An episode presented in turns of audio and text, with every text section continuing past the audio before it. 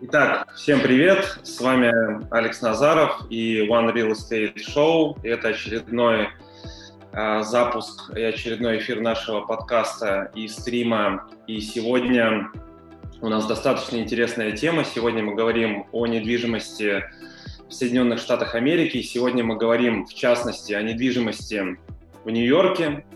И сегодня у нас на интервью мой хороший друг, партнер из Нью-Йорка Вячеслав Киселев. Вячеслав а, лицензированный брокер в штате Нью-Йорк.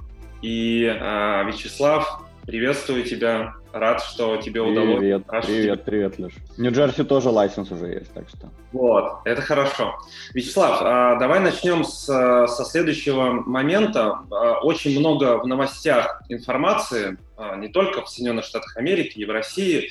Классические мейнстрим-медиа показывают о том, что в Америке практически пришел конец. Если посмотреть э, новости, начиная с февраля, сначала это был вирус, потом пандемия, mm-hmm. потом протесты, потом это экономический кризис, безработица, падение финансовых рынков.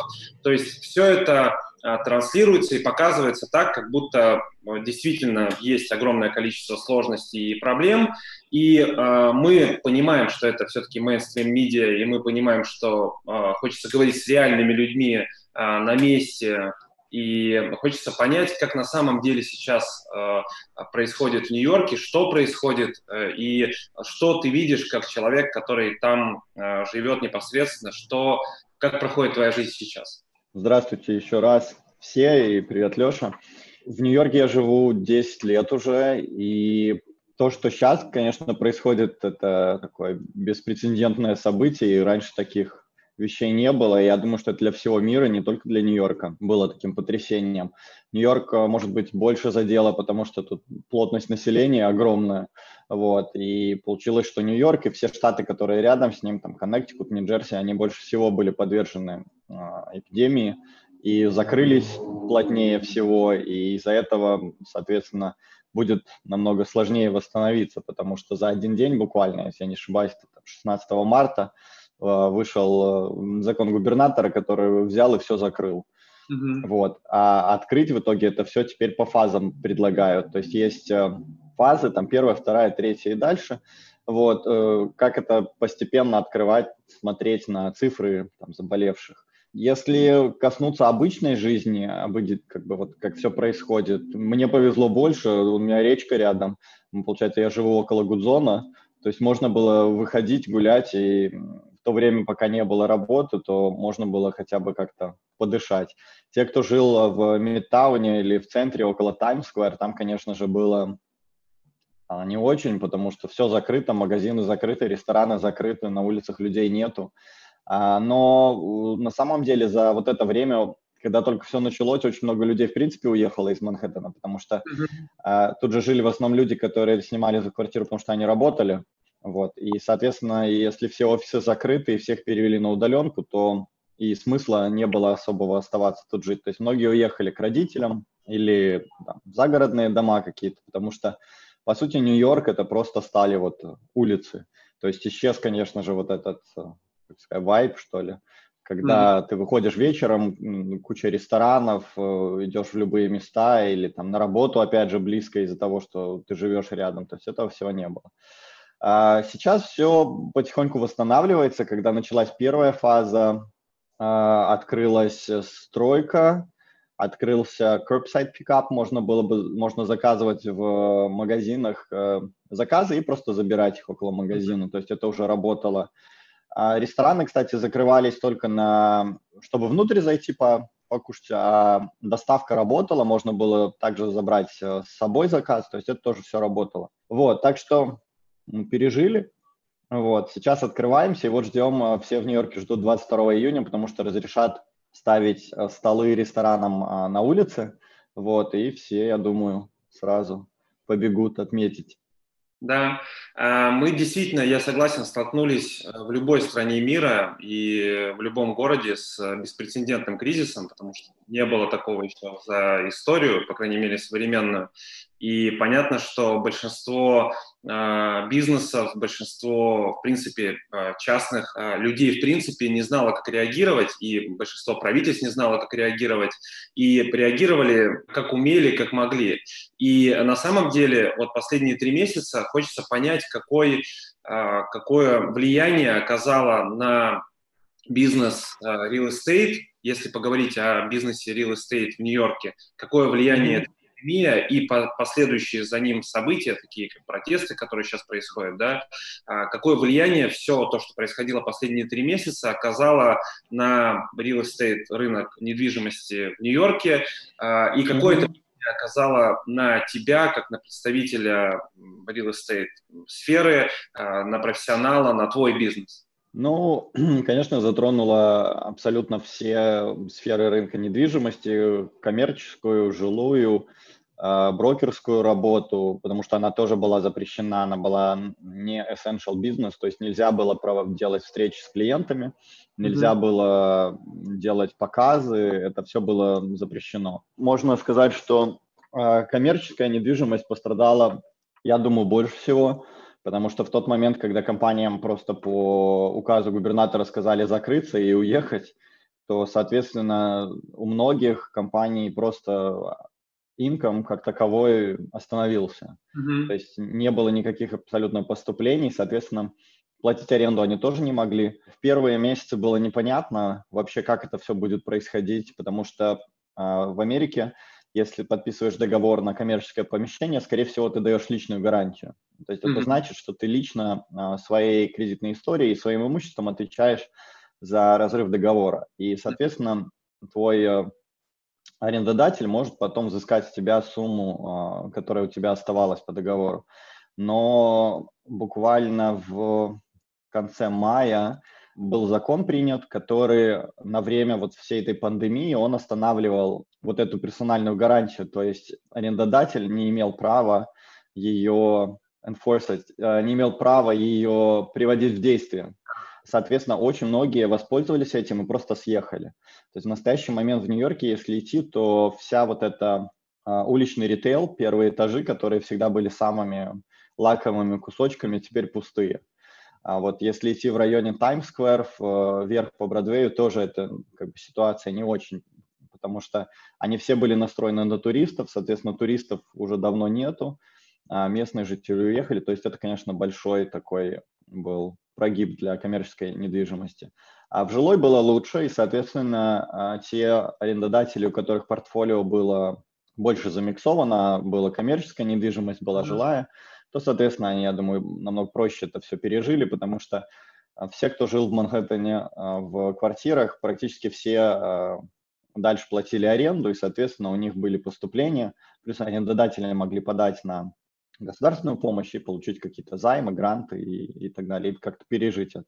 Обычные люди, я вот смотрел статистику, когда только все началось, а, те, которые снимали квартиры, там процент неуплаты аренды был там 5-10, а потом он вырос, и вот в последний месяц за май там практически до 30% возросло количество. Но это в среднем по Америке, не уплаты за арендную плату. Но опять же, почти все арендодатели и большие э, менеджмент-компании, они все понимают ситуацию и обычно идут навстречу с жильцами, предлагают какие-то планы, как это все выплатить через там, 2-3 месяца, 4 и так далее.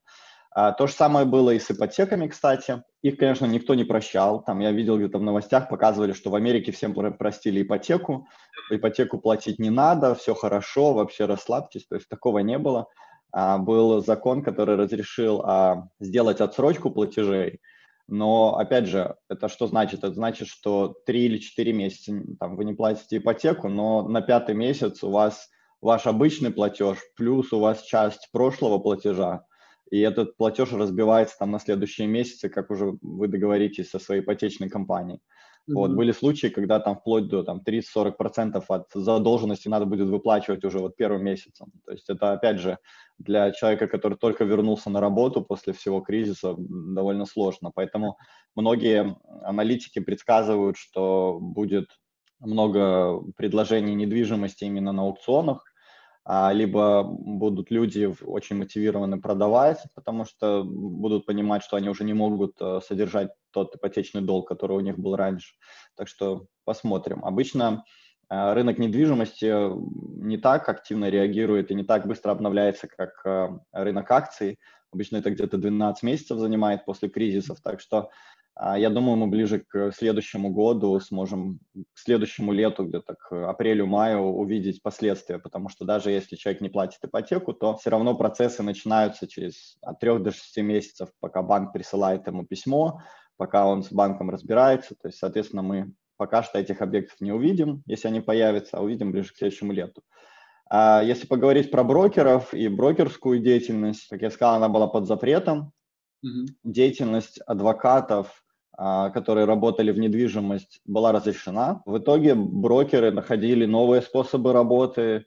А, я думаю, так же, как и в России, там, во всем мире. То есть это были видеотуры, либо туры с моноподом, когда делается виртуальная схема квартиры, и можно по ней пройтись. Я, мое личное мнение, для аренды, конечно, это работает, для покупки, вот я на своих клиентах смотрел, то есть оно не очень работает, потому что когда кто-то покупает квартиру за там 700-800 тысяч или за миллион, а, купить ее, глядя на виртуальный тур, который сняли с телефона, как-то очень так а, сложно. Вот, и в любой, и, конечно же, все просят именно личных встреч, личных аппоинтментов, чтобы посмотреть квартиру. В итоге подписание новых контрактов в Манхэттене упало почти в четыре раза, потому что, соответственно, люди не могут заходить в контракт, не могут брать квартиру, если они ее не видели. Но вот у брокеров было тоже тяжелое время. Ну и плюс офисы брокерские были тоже закрыты. То есть для многих э, офис был таким местом, куда они могли прийти, там, получить какую-то поддержку от старших брокеров, либо просто работать, если у них там семья дома и дети, и невозможно сосредоточиться, но так как офисы были закрыты, запрещены, это было сложно. Маркетинг действия брокерская, она, насколько я помню, в третьей или в четвертой фазе, то есть делать холодные звонки, и все остальное будет разрешено только к концу августа. А я думаю, это, конечно, повлияет на именно брокерское комьюнити в Нью-Йорке. Год назад это было 30 тысяч лицензированных агентов. Mm-hmm. А, вот, так что я думаю, что будет большой отток, потому что зарплаты нету. В Америке немножко по-другому все работает. Тут да, только комиссионные. И брокер еще доплачивает офису за то, что пользуется его пространствами и технологиями. Соответственно, если деятельность запрещена, сделок не происходит, соответственно, зарплаты никакой нету. То есть я думаю, что очень многие будут искать себе какие-то другие сферы деятельности. Спасибо. А у меня здесь такой небольшой комментарий есть по поводу а, онлайна. И я согласен, что на самом деле достаточно трудно принимать решения, особенно при покупке, особенно при больших бюджетах, ориентируясь только на онлайн-показ и на онлайн-презентацию. Но я могу сделать э, вывод, допустим, если май посмотреть, мы активно продаем недвижимость бизнес-класса и выше э, в Москве. И на самом деле мы э, в мае нащупали технологию, при, котором, э, при которой мы можем проводить онлайн-показы, и это дает действительно результат, потому что люди э, бронируют квартиры, люди дистанционно подписывают квартиры, и э, достаточно при этом э, проведенной онлайн-презентации. И, как правило, сейчас, если посмотреть рынок Москвы, сейчас все открылось, но непонятно, насколько, э, насколько по времени это открылось и не закроют ли это все снова, да, если там какие количество подтвержденных всех этих кейсов да. будет расти. Но тем не менее, а, я согласен с тем, что а, есть два типа брокера, представителя real estate бизнеса, а, как угодно его можно называть. Один тип это который в процессе всего, что происходило и будет происходить, и, играет такую пассивную роль и а, находится в позиции, ну, можно ее назвать жертвой, когда, а, ой, произошло что-то, я не имею возможности работать, и, как правило, такие, такие брокеры действительно и агенты, они действительно испытывают сложности, неважно, это Нью-Йорк, Майами, Москва, абсолютно без разницы, это то, что находится внутри человека.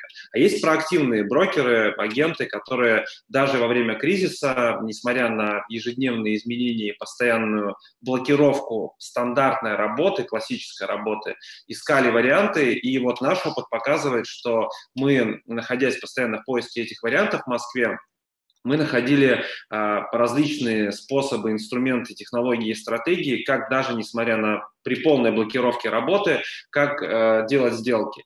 И э, такой небольшой комментарий, что у нас, допустим, если май посмотреть, э, то в мае мы сделали больше сделок, чем в принципе за э, предыдущие месяцы, даже когда не было карантина, mm-hmm. просто используя вот эти вот онлайн-инструменты и технологии.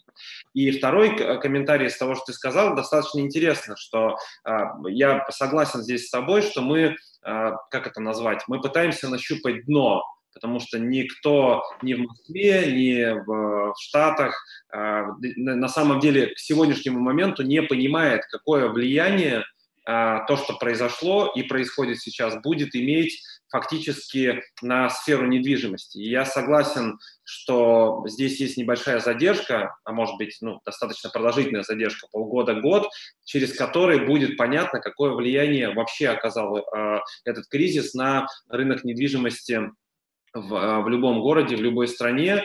И у меня в связи с этим а, к тебе вопрос. Как изменились вот в Нью-Йорке, если взять Манхэттен, допустим, или в принципе Нью-Йорк, mm-hmm. как изменились инструменты инвестирования и как изменился рынок, как изменился запрос клиента. То есть вот то, что классически было до момента всей этой пандемии, и что происходит сейчас, какие новые возможности появляются для инвестора для того, чтобы сохранить и перемножить свой капитал. Угу, я тебя понял.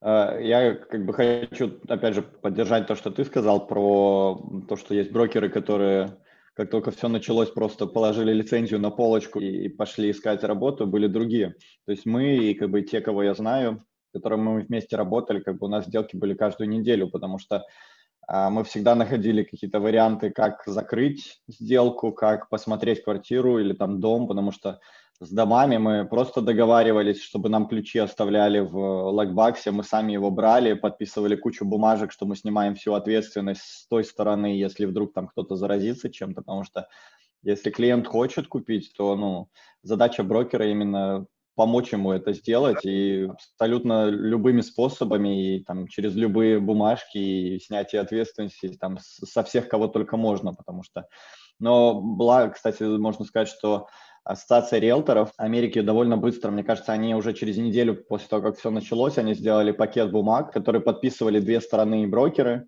который полностью снимал ответственность со всех сторон. Вот, и таким образом деятельность была вроде бы под запретом, но в то же время на твою собственную ответственность ты шел, смотрел дом, и клиенты были довольны, потому что они могли закрыться. А второе, то, что если нельзя уже было точно посмотреть, то, как ты сказал, квартира просто бронировалась, и вот это время, там, два месяца мы использовали для закрытия ипотеки, потому что это все равно занимает там месяц-два. Поэтому просто клиентам говорили, что давайте мы лучше вот подготовимся, и в тот момент, когда все откроется, у вас уже готовая ипотека, банк готов перечислять средства, квартира вам нравится, все, мы закрываемся там за неделю. В итоге, то есть ни один клиент у нас не отвалился за все это время. Mm-hmm. Так что я с тобой полностью согласен. Всегда можно найти способы, как, как, как работать. Про инвестирование а сейчас интересный такой момент, что из-за того, что города были закрыты, есть огромный спрос на а, недвижимость, которая находится в 30-40 минутах доступности от больших городов, например, там, от Нью-Йорка. То есть э, Нью-Джерси и все, что в 30-40 милях от Нью-Йорка сейчас просто бум идет. Но mm-hmm. в то же время из-за вируса еще не так много вернулось обратно листингов, потому что когда вирус начался, все продавцы понимали, что им придется торговаться. Многие приняли решение просто убрать с рынка объекты, вот, таким образом сохранить а, продажную стоимость и потом их вернуть, когда все закончится. Но по тем объектам, которые мы находили, которые мы закрывали, процент дисконта был там, до, до 15.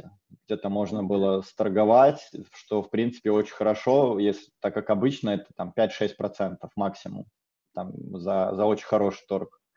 Вот, то есть сейчас э, то, что мы делаем с инвесторами, мы именно смотрим больше пригородную недвижимость, Смотрим, чтобы была какая-то зеленая зона, потому что, опять же, очень многие поняли, что когда ты заперт в квартире с там, двумя детьми, и у тебя некуда просто пойти погулять, потому что ты живешь в красивом комплексе, где у тебя там, два бассейна, три тренажерных зала и так далее, но это все закрыто, то смысла в этом очень мало. Поэтому мы сейчас смотрим именно объекты, которые минимум полакра земли, хороший дом, хорошие подъездные пути от города, но благо почти весь Нью-Джерси, который а, рядом с Нью-Йорком находится, там есть либо поезд, либо скоростные автобусы, которые идут в центр Манхэттена, то есть добраться можно за 30 минут без вообще каких-то проблем и даже без машины. А, плюс сейчас появилось достаточно много объектов на аукционах. Единственное, конечно, инвесторская активность довольно большая, потому что все это понимают, что люди будут перемещаться из больших городов, соответственно, все стараются инвестировать, но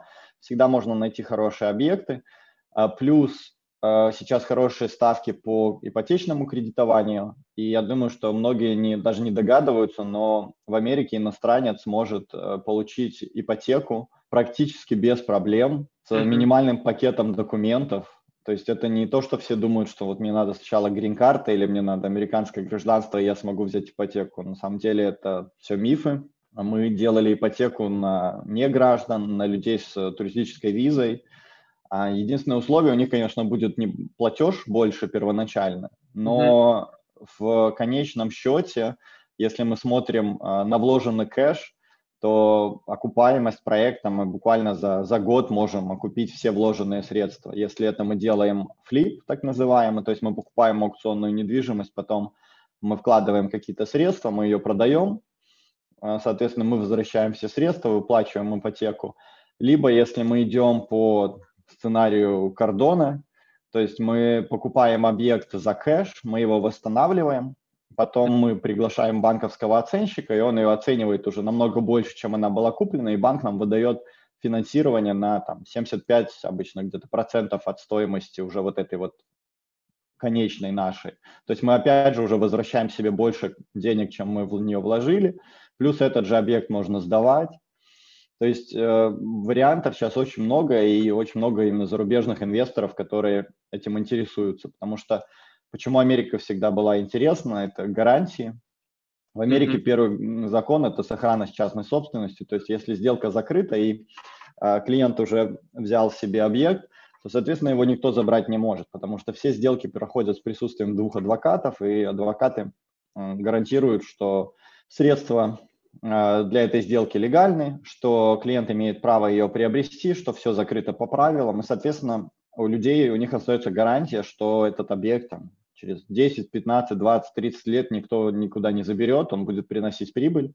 А еще мы очень часто с инвесторами используем, есть такая форма, называется 1031. Это специальная форма откладывания налогов, если перевести на русский, когда, к примеру, мы купили объект за 500 тысяч, мы в него вложили 100 тысяч, он стал стоить 900. Вот, то есть у нас добавленная стоимость на него уже там 200, если мы его продаем. На эти 200 тысяч нам надо заплатить налоги. Но mm-hmm. можно применить эту форму 1031, и мы все эти 900 тысяч берем и вкладываем в новый объект. И платим ноль налогов. Вот. То есть это очень удобно для инвесторов, которые хотят постоянно получать рентовый доход, потому что за 600 тысяч мы купим там две квартиры, к примеру, или дом на две квартиры, а за 900 мы уже купим на четыре квартиры. Соответственно, cash flow у нас в два раза уже вырастет, налогов мы никаких не заплатили. Есть очень много вариантов, которые сейчас мы используем, которые уже отработаны, и, в принципе, объектов тоже хватает, можно найти. Как бы не то, что их валом, потому что интерес у инвесторов большой, но всегда можно найти хороший объект. А, Слав, можешь прокомментировать такой момент? Э, я а, последние несколько лет живу в Штатах и часто общался с э, людьми в России, так как часть бизнеса в России, именно в Москве, то все больше и больше людей с деньгами, людей, которые сохраня... хотят сохранить деньги, они э, рассматривают зарубежные рынки различные, потому что э, существующий кризис выявил и подсветил те проблемы, которые были всегда, и то, что происходит, валютные колебания, то, что происходит в России, в странах бывшего СНГ, иногда людям наталкивает на мысль, что неплохо бы диверсифицировать э, свои вложения и купить недвижимость где-то еще. И в связи с этим вопрос. Большинство клиентов, с которыми я разговаривал, опасаются или не понимают из-за того, что не имеют достаточной информации об этом. Следующих вещей. Во-первых, им кажется, что если это США, и тем более, если это Нью-Йорк, то это высокий размер инвестиций. И в связи с этим у меня вопрос. От какой минимальной суммы или какие минимальные проекты инвестор из России, из стран бывшего СНГ может поучаствовать э, вместе с вами э, в этих проектах? Ну, от какой суммы инвестиций начинается разговор?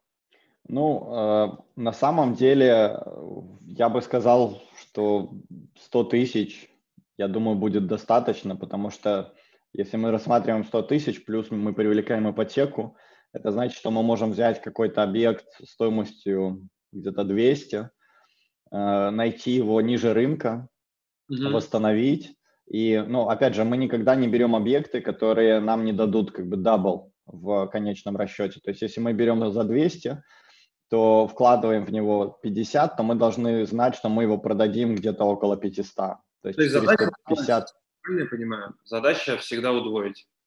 Ну да, потому, ну, как, потому что не имеет тогда смысла, если мы вычитаем оттуда а, все затраты на строительные пер, а, разрешения, стройка, а, налоги, fee, пошлины и так далее, и это не в начальном пересчете не равно double, то как бы это не очень выгодно, потому что, опять же, это, это будет выгодно, если мы рассматриваем стандартный банковский депозит, когда у нас там, не знаю, 7-8% да, в год идет. Конечно, это намного больше будет, это будет там 30, 35, 40, но это не будет там сверхдоход, к которому почему-то привыкли наши, наши инвесторы. Вот. Но если найти хороший объект, то всегда это можно сделать. Единственный вопрос, что мы всегда просим, чтобы наши клиенты а, открывали тут либо компанию и переводили уже средства сюда на свою компанию, а, либо они открывали там, личный счет, если они могут его открыть, потому что как правило, такие объекты очень долго не задерживаются. То есть иногда у нас даже не бывает времени презентацию составить, потому что объект появляется на аукцион на три дня, через три дня он уходит. То есть тут нету даже времени куда-то что-то пересылать. А средства перевести тоже занимает время. Поэтому обычно вот это единственный вопрос, который мы всегда обговариваем, чтобы у нас были готовые а, средства для объекта. И в связи с этим второй вопрос, о котором часто меня спрашивают, это сейчас мы имеем ряд э, трудностей с тем, чтобы вообще куда-то вылететь или прилететь. И так или иначе, э, без всей этой истории э, взаимоотношения между, допустим, Россией и США были достаточно напряженные в последнее время, закрытие посольств и так далее, и э, были трудности с получением виз. И большинство людей, когда рассматривают инвестиции в Соединенные Штаты, они из-за недостатка информации тоже опасаются того, что без, допустим, не прилететь в Соединенные Штаты сейчас или не являясь, э, то, о чем ты говорил, если я не являюсь резидентом э, страны, uh-huh. то могу ли я покупать недвижимость, могу ли я открывать компанию, могу ли я делать э, перевод средств на эту компанию. Вот можешь чуть поподробнее остановиться на этом вопросе. Вот давай представим такую ситуацию. Есть э, инвестор, у которого есть 100 тысяч долларов, 150 тысяч долларов, 200 тысяч долларов, которому интересно инвестировать э, в проекты, о которых мы сейчас чуть попозже, я так понимаю, что ты кейсы покажешь и покажешь, как это примерно расчет э, происходит, для того, чтобы у людей было больше понимания. Но я согласен, что здесь под каждый проект э, идет индивидуальный расчет, и нужно просто отдельно разговаривать в каждом конкретном случае. Ну, допустим, есть потенциальный инвестор, у которого есть 100-200 тысяч долларов, и он находится в Москве, ему интересны проекты за год э, э, обернуть эти деньги каким-то образом с какой-то доходностью, и интересен рынок Нью-Йорка, интересен доход в долларах. А что ему делать, как это происходит, как происходит процесс, нужно ли ему прилетать, чтобы открыть компанию, перевести деньги, нужно ли ему прилетать для того, чтобы э, вместе с вами там что-то подписывать. То есть можешь вот, вот на эту тему немножко поговорить, потому что этот вопрос, как правило, э, смущает большинство. Если в Москве mm-hmm. Они идут и вот в соседнем, не знаю, районе они покупают для себя инвестиционный объект, им это понятно. И хотя, разговаривая со многими, они говорят, что ну, не очень хочется уже инвестировать, особенно те, у кого есть какой-то портфель из объектов в Москве, говорят, что хочется рассмотреть другие рынки, но и все понимают, что кризис – это возможность а, инвестировать и получить максимальную доходность. Тем более mm-hmm. в Соединенных Штатах Америки, когда а, ну, это имеет максимальное влияние на рынок недвижимости и будет иметь в дальнейшем. Вот можешь просто рассказать для вот такого инвестора путь, mm-hmm. который ему предстоит пройти от идеи того, что он хочет а, инвестировать в эти объекты, до момента, когда он, не знаю, забирает на руки свои деньги с прибылью.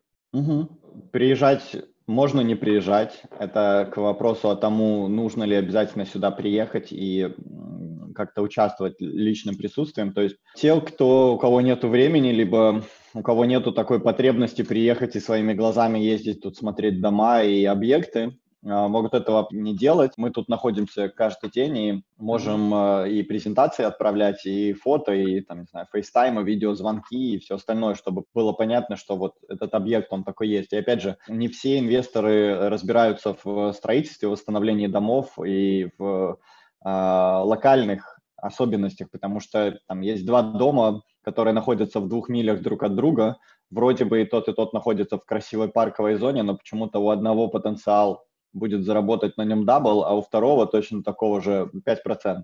Угу. Потому что разные школьные районы, а, разные а, муниципалитеты, то есть вот эти особенности, как бы особого смысла, если не понимать вот эти локальные особенности, я не вижу, чтобы ездить и смотреть дома. Как бы можно сверху оценить, что да, там вот этому надо окна вставлять, а этому не надо. Но опять же, это такие моменты, которые как бы наша команда строителей нам всегда перед началом проекта дает квоту, на восстановление. Только основываясь на этой квоте мы всегда начинаем проект, потому что есть много моментов, там, отопление, сантехника, электрика, а, кондиционирование, которые как бы тянут там, или там ванна, кухня, это все, что тянет больше всего средств. Мы как бы, мы можем оценить это, но мы всегда ждем профессиональную квоту, чтобы нам понимать и делать правильный расчет. А, поэтому приезжать сюда можно и не приезжать. А, средства у нас иногда инвесторы находят способ, как перевести, то есть либо есть какие-то дружественные у них компании mm-hmm. в Америке, которые им помогают, а, либо мы находим варианты всегда, как это сделать, а, либо мы вплоть до того, что у нас и там и в России есть тоже дружественные компании, которые могут с этим помочь. То есть вот этот вопрос тоже закрывается. Когда мы инвестируем, мы открываем компанию, в которой наш партнер-инвестор выступает соучредителем, на эту компанию приобретается объект. А, соответственно, у человека есть все, как сказать, гарантии и легальные права на а, часть этого объекта, либо там целый объект, если он его приобретает целиком, и мы не вкладываем никакие средства. Это тоже как бы интересный момент, что а, во все проекты, которые мы делаем, мы вкладываем свои средства, либо мы вкладываем ипотечный займ, либо мы вкладываем свой собственный кэш.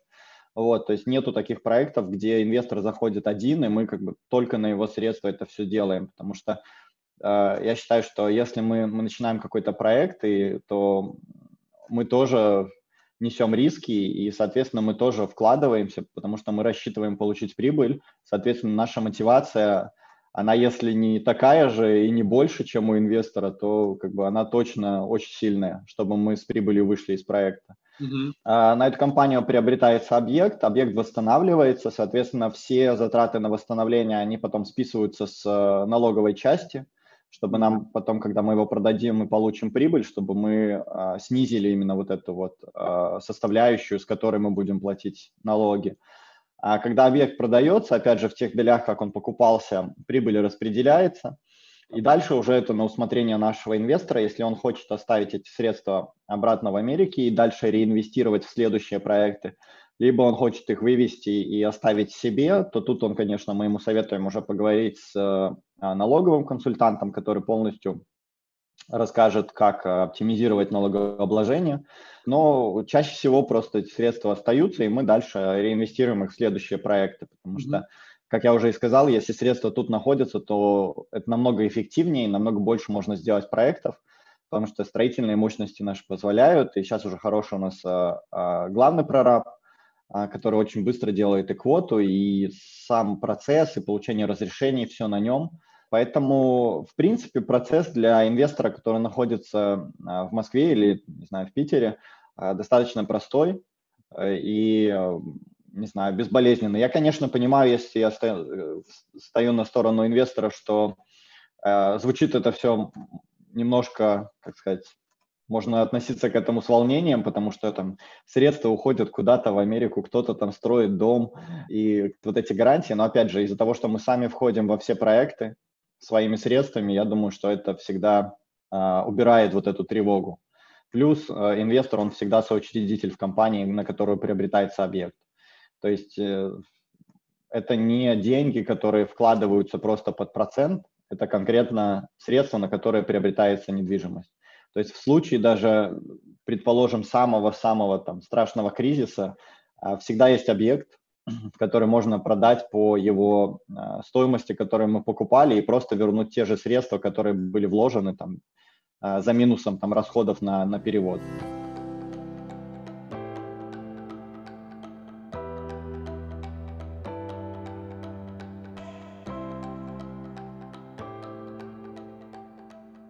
То есть э, риски, они минимальные с точки зрения финансов, потому что недвижимость покупается с аукциона уже значительно ниже рынка, и поэтому в любом случае, даже если, предположим, случится что-то страшное на рынке, то его за эти деньги все равно можно будет продать, потому что он и так ниже рынка стоит. Второй момент, если говорить о гарантиях, а, и а, правильно я понимаю, что у вас работает целая команда, помимо того, что вы работаете как эм, real estate.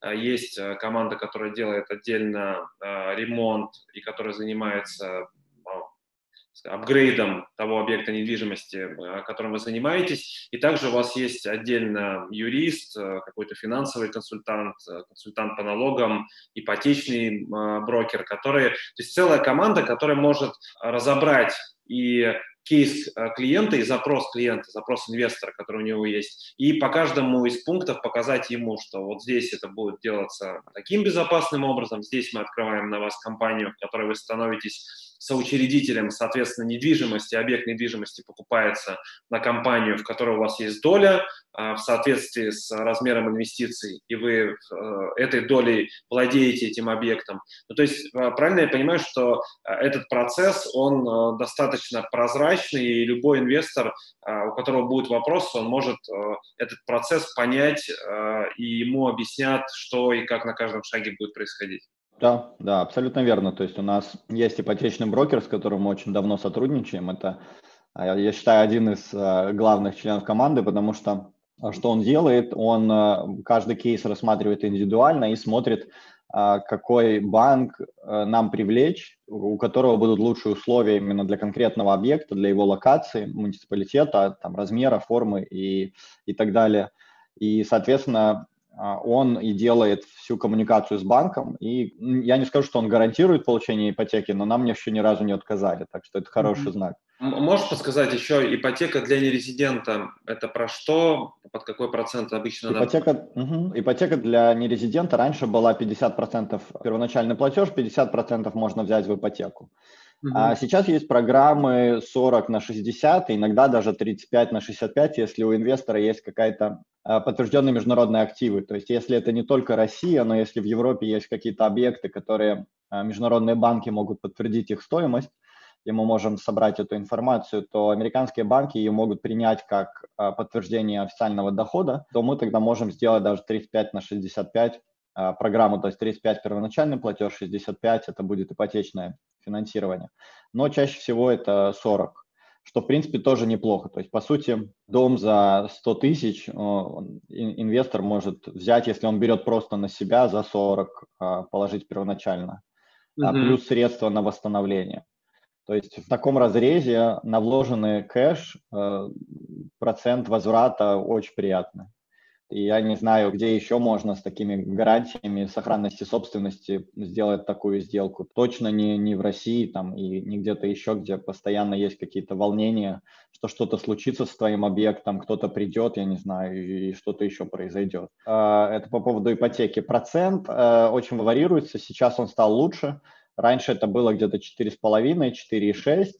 А сейчас можно сделать программы 4.1, 425, около 4, а, что, в принципе, очень неплохо, потому что местные резиденты сейчас получают где-то 3,65. То есть, в принципе, разница не такая большая для международного инвестора по сравнению с местным. Единственное, конечно же, первоначальный платеж больше, потому что у банка больше рисков, если а, заемщик а, не резидент Америки. И опять же, то, что ты сказал про э, команду. Прораб, его строители, субподрядчики, юристы, э, налоговые консультанты. Конечно, эта вся команда готова, потому что без нее никак. И то, что ты сказал, что почему мы смотрим объекты на аукционе, потому что все знают, что все деньги делаются на покупке, а не на продаже. Mm-hmm. То есть это классика инвестиционной модели и теории. То есть мы делаем деньги, когда покупаем. Поэтому если купить, пойти просто на рынок и купить дом за 600 тысяч, которого реальная цена 650, сколько мы в него не вкладывали, он не ставит там за миллион. Но опять же, если пойти и взять объект за 300 тысяч, у которого реальная стоимость 500, то вложив в него правильно и как бы оптимизированно в э, восстановление, так, чтобы не перевосстановить, а именно этим и занимается наш прораб, то есть он смотрит а, сравнительный анализ домов, которые продавались за последние 6 месяцев рядом с нашим объектом, смотрит, какой там был ремонт. Угу. Потому что, опять же, можно поставить как бы мрамор, а можно и не ставить мрамор. И он просчитывает, стоит ли туда вкладывать какой-то хай делать ремонт, либо можно просто ограничиться а, там, кухней из э, Икеи и, и просто взять там ванную комнату из соседнего строительного супермаркета. И опять же, если это объект в каком-то очень хорошем районе, там, где рядом все объекты больше миллиона стоят, то, соответственно, мы делаем соответствующий ремонт, потому что на нас же будет ответственность продать этот объект. Если мы приводим человека, который до этого видел дома, в которых а, ванная комната из мрамора, а у нас стоит э, ванна из Икеи, то, соответственно, мы немножко проиграем. И то есть тут, опять же, мы уже ничего не получим. Поэтому каждый объект очень индивидуален, и и подходим мы очень ответственно. У нас есть команда архитекторов, дизайнеров, команда визуализаторов, которые перед э, началом всего строительного объекта нам делают полные рендеры, чтобы мы понимали, как этот объект будет выглядеть и могли сделать э, анализ рынка и понять, сможем ли мы его продать за ту стоимость, которую мы в него закладываем, чтобы нам как-то понимать, э, сколько нам денег тратить в ремонт и восстановление. Потому что сейчас там, к примеру, очень популярны там смарт-дома, там вот эти все умные технологии, когда ставятся умные термостаты, котлы отопления, кондиционирование и так далее. Но опять же, э, стоимость восстановления автоматически возрастает. Там, ну, не в разы, но как бы на 30%, если устанавливать все вот все эти системы. Но если мы строим этот дом в каком-то районе, где все стоит от миллиона, конечно же, люди это захотят.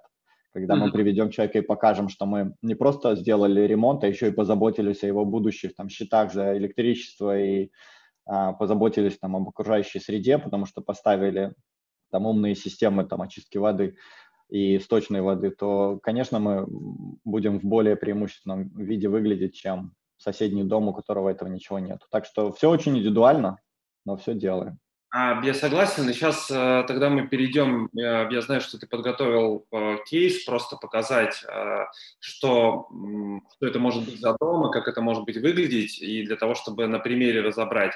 Но прежде чем мы к этому перейдем, я согласен абсолютно с тобой, что есть несколько таких важных моментов, которые происходят прямо сейчас, для того, чтобы рассматривать инвестиции именно в такого рода объекты.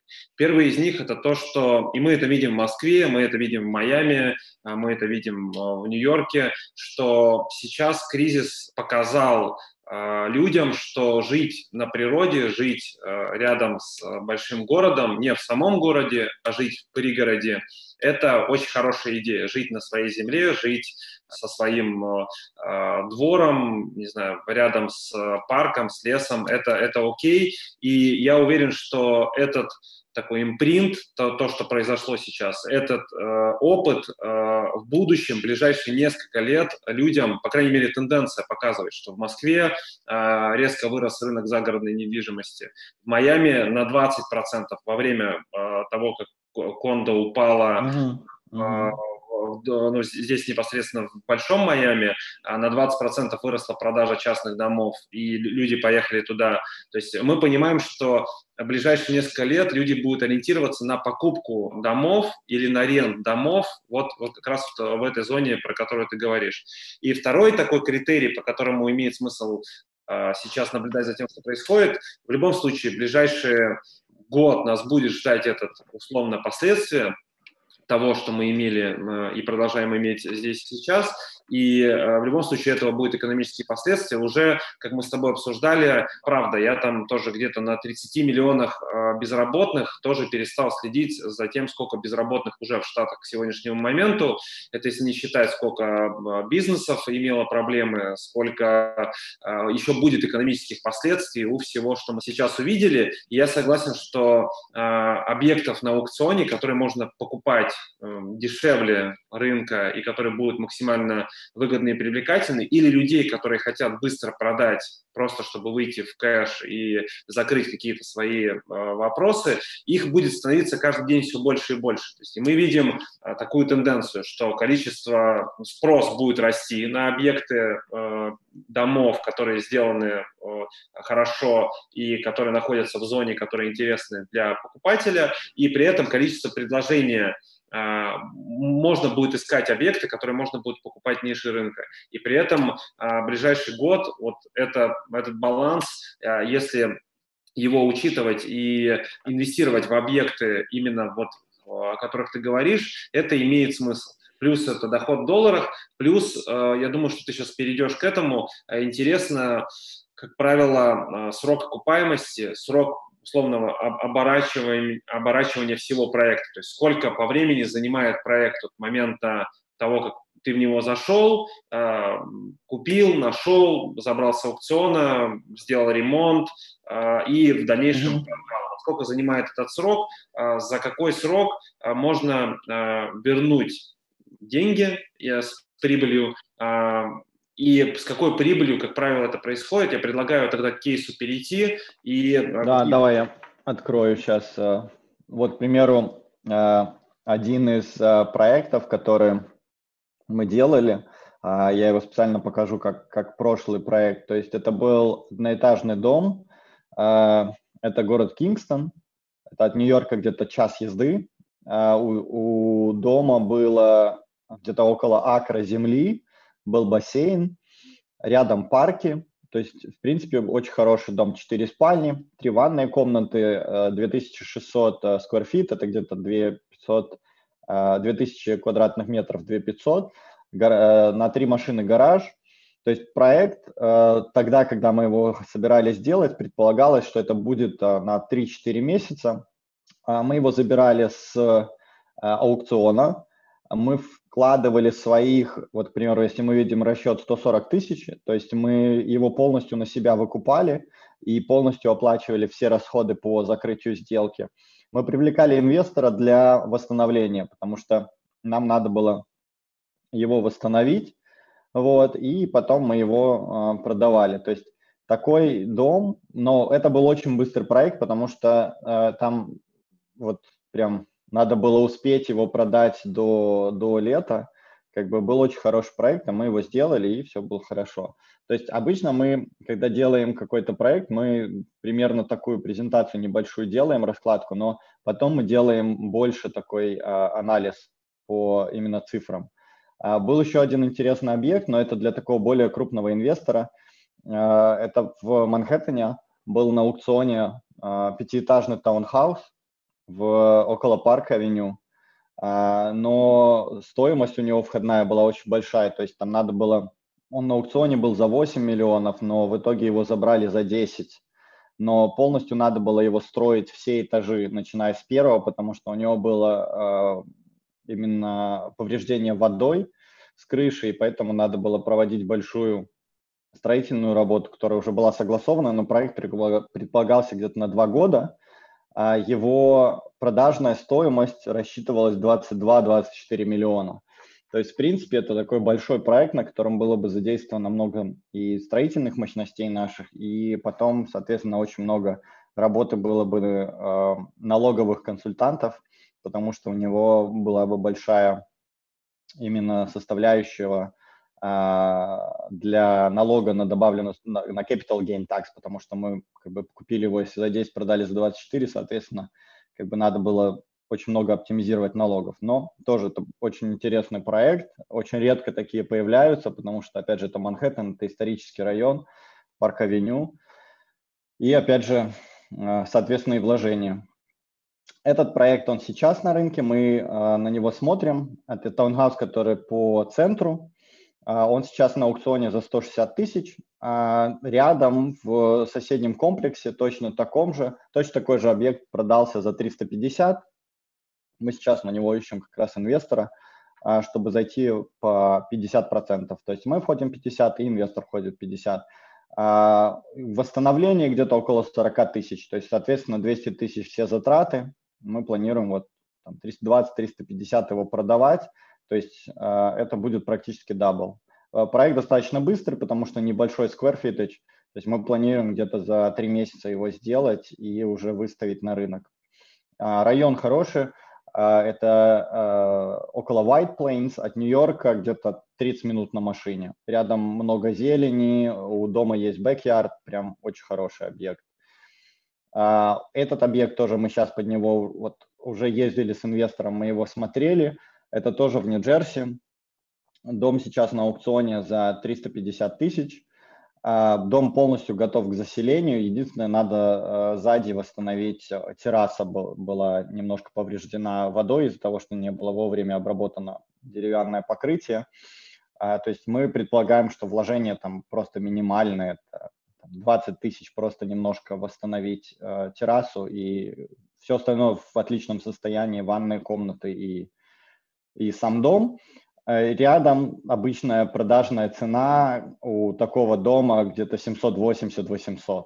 То есть очень хороший объект, просто жемчужина, которая нашлась на аукционе, и мы вот ездили уже его смотрели и подали ставку.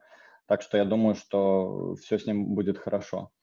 Вот, это такое быстро просто показать, что все эти дома, они реальные и, и объекты реальные, которые можно инвестировать и находить. По там, месяцу, по два месяца, чтобы его найти. Некоторые объекты выходят на аукцион, потом они уходят с аукциона, и, и мы потом снова пытаемся на него подать ставки.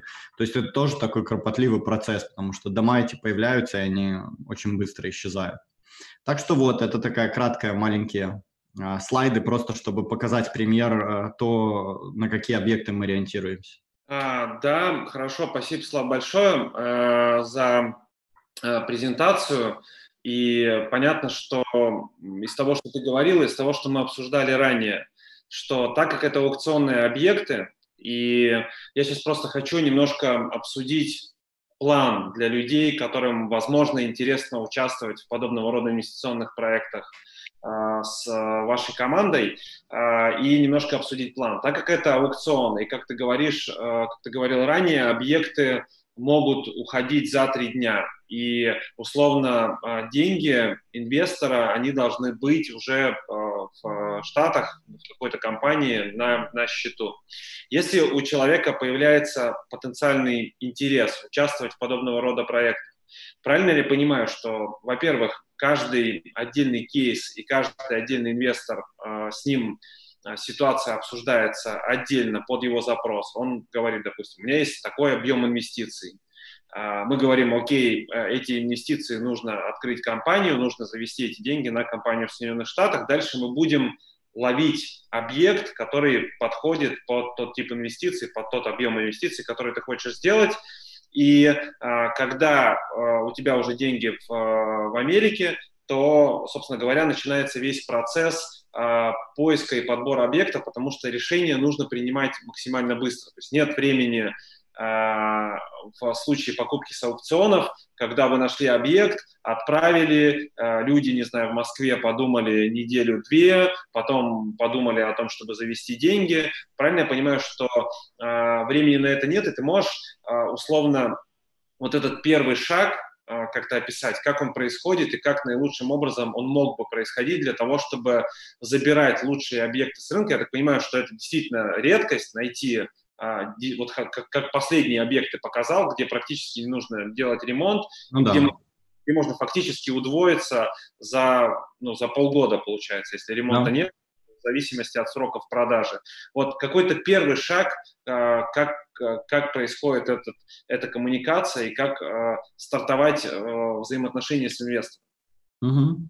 Ну, конечно, первый и самый важный шаг – это познакомиться и просто сделать какой-то, хотя бы выйти на какой-то уровень доверия, потому что, опять же, мы инвестируем вместе, и как бы мы всегда вкладываем тоже свои средства в проект, поэтому, как сказать, нам надо, чтобы обоим было приятно работать, и у обоих был такой вин-вин, а то как бы это не имеет никакого смысла, если там клиент будет нам не доверять, или наш инвестор, или партнер, и постоянно будут какие-то вопросы, а почему это, а почему то, то есть мы на вопросы стараемся, конечно, отвечать, но как бы если нет вот этого элементарного доверия в самом начале, то, конечно, лучше не, не пробовать. Вот. Но первый шаг – это да, мы должны узнать, какой э, суммой располагает инвестор, какой у него бюджет и примерно какие у него э, пожелания на возврат. Потому что на самом деле есть инвесторы, которые хотят именно обернуть деньги и вернуть за там, 6 месяцев и там, или год. Есть инвесторы, которые хотят вложить в рентованный объект и просто возвращать рентованный доход. Mm-hmm. То есть это второй тип инвесторов. Мы вот буквально на этих выходных я ездил, смотрел дом. Это, опять же, таунхаус, но он на аукционе 350 тысяч, вообще в идеальном состоянии. А у него рентовый потенциал там 3 500, там 4 тысячи. То есть, по сути, вот просто его взять, и, и у нас уже э, гроссом, грязными идет 10%. Вот просто вот так. А если учесть, что его можно взять еще 50% в ипотеку, то есть мы закрываем не 350 тысяч кэшем, а только половину из этого кэшем, то у нас, соответственно, доход на вложенный кэш 20%. То есть да. ни, один банк такого ни, никогда в жизни не даст. И плюс у нас еще и этот объект выплачивается каждый месяц из вот этих рентового дохода, и, соответственно, у нашего инвестора растет его доля в этом объекте перед банком. То есть, ну, это, это второй кейс. Вот обычно два варианта у нас. Либо мы делаем восстановление продажу, либо мы э, дел, сдаем, покупаем, сдаем в аренду. Либо восстановление продажи и в аренду. Тоже такой вариант есть. То есть э, найти объект, который не очень, но в хорошей рентовой зоне, где люди снимают, восстановить его, сдать в аренду. И вот тоже такой вариант. То есть все очень индивидуально, но э, объекты мы находим под конкретный случай, и э, их всегда можно найти и сделать. И опять же, вся команда готова. Мне кажется, это самый большой э, плюс. Да. Вся команда готова. И второй плюс то, что мы тоже заходим в этот объект, что создает именно ту самую уверенность, что мы не просто используем деньги и там пробуем как-то заработать. Если мы сами вкладываемся, то мы уверены, что объект получится.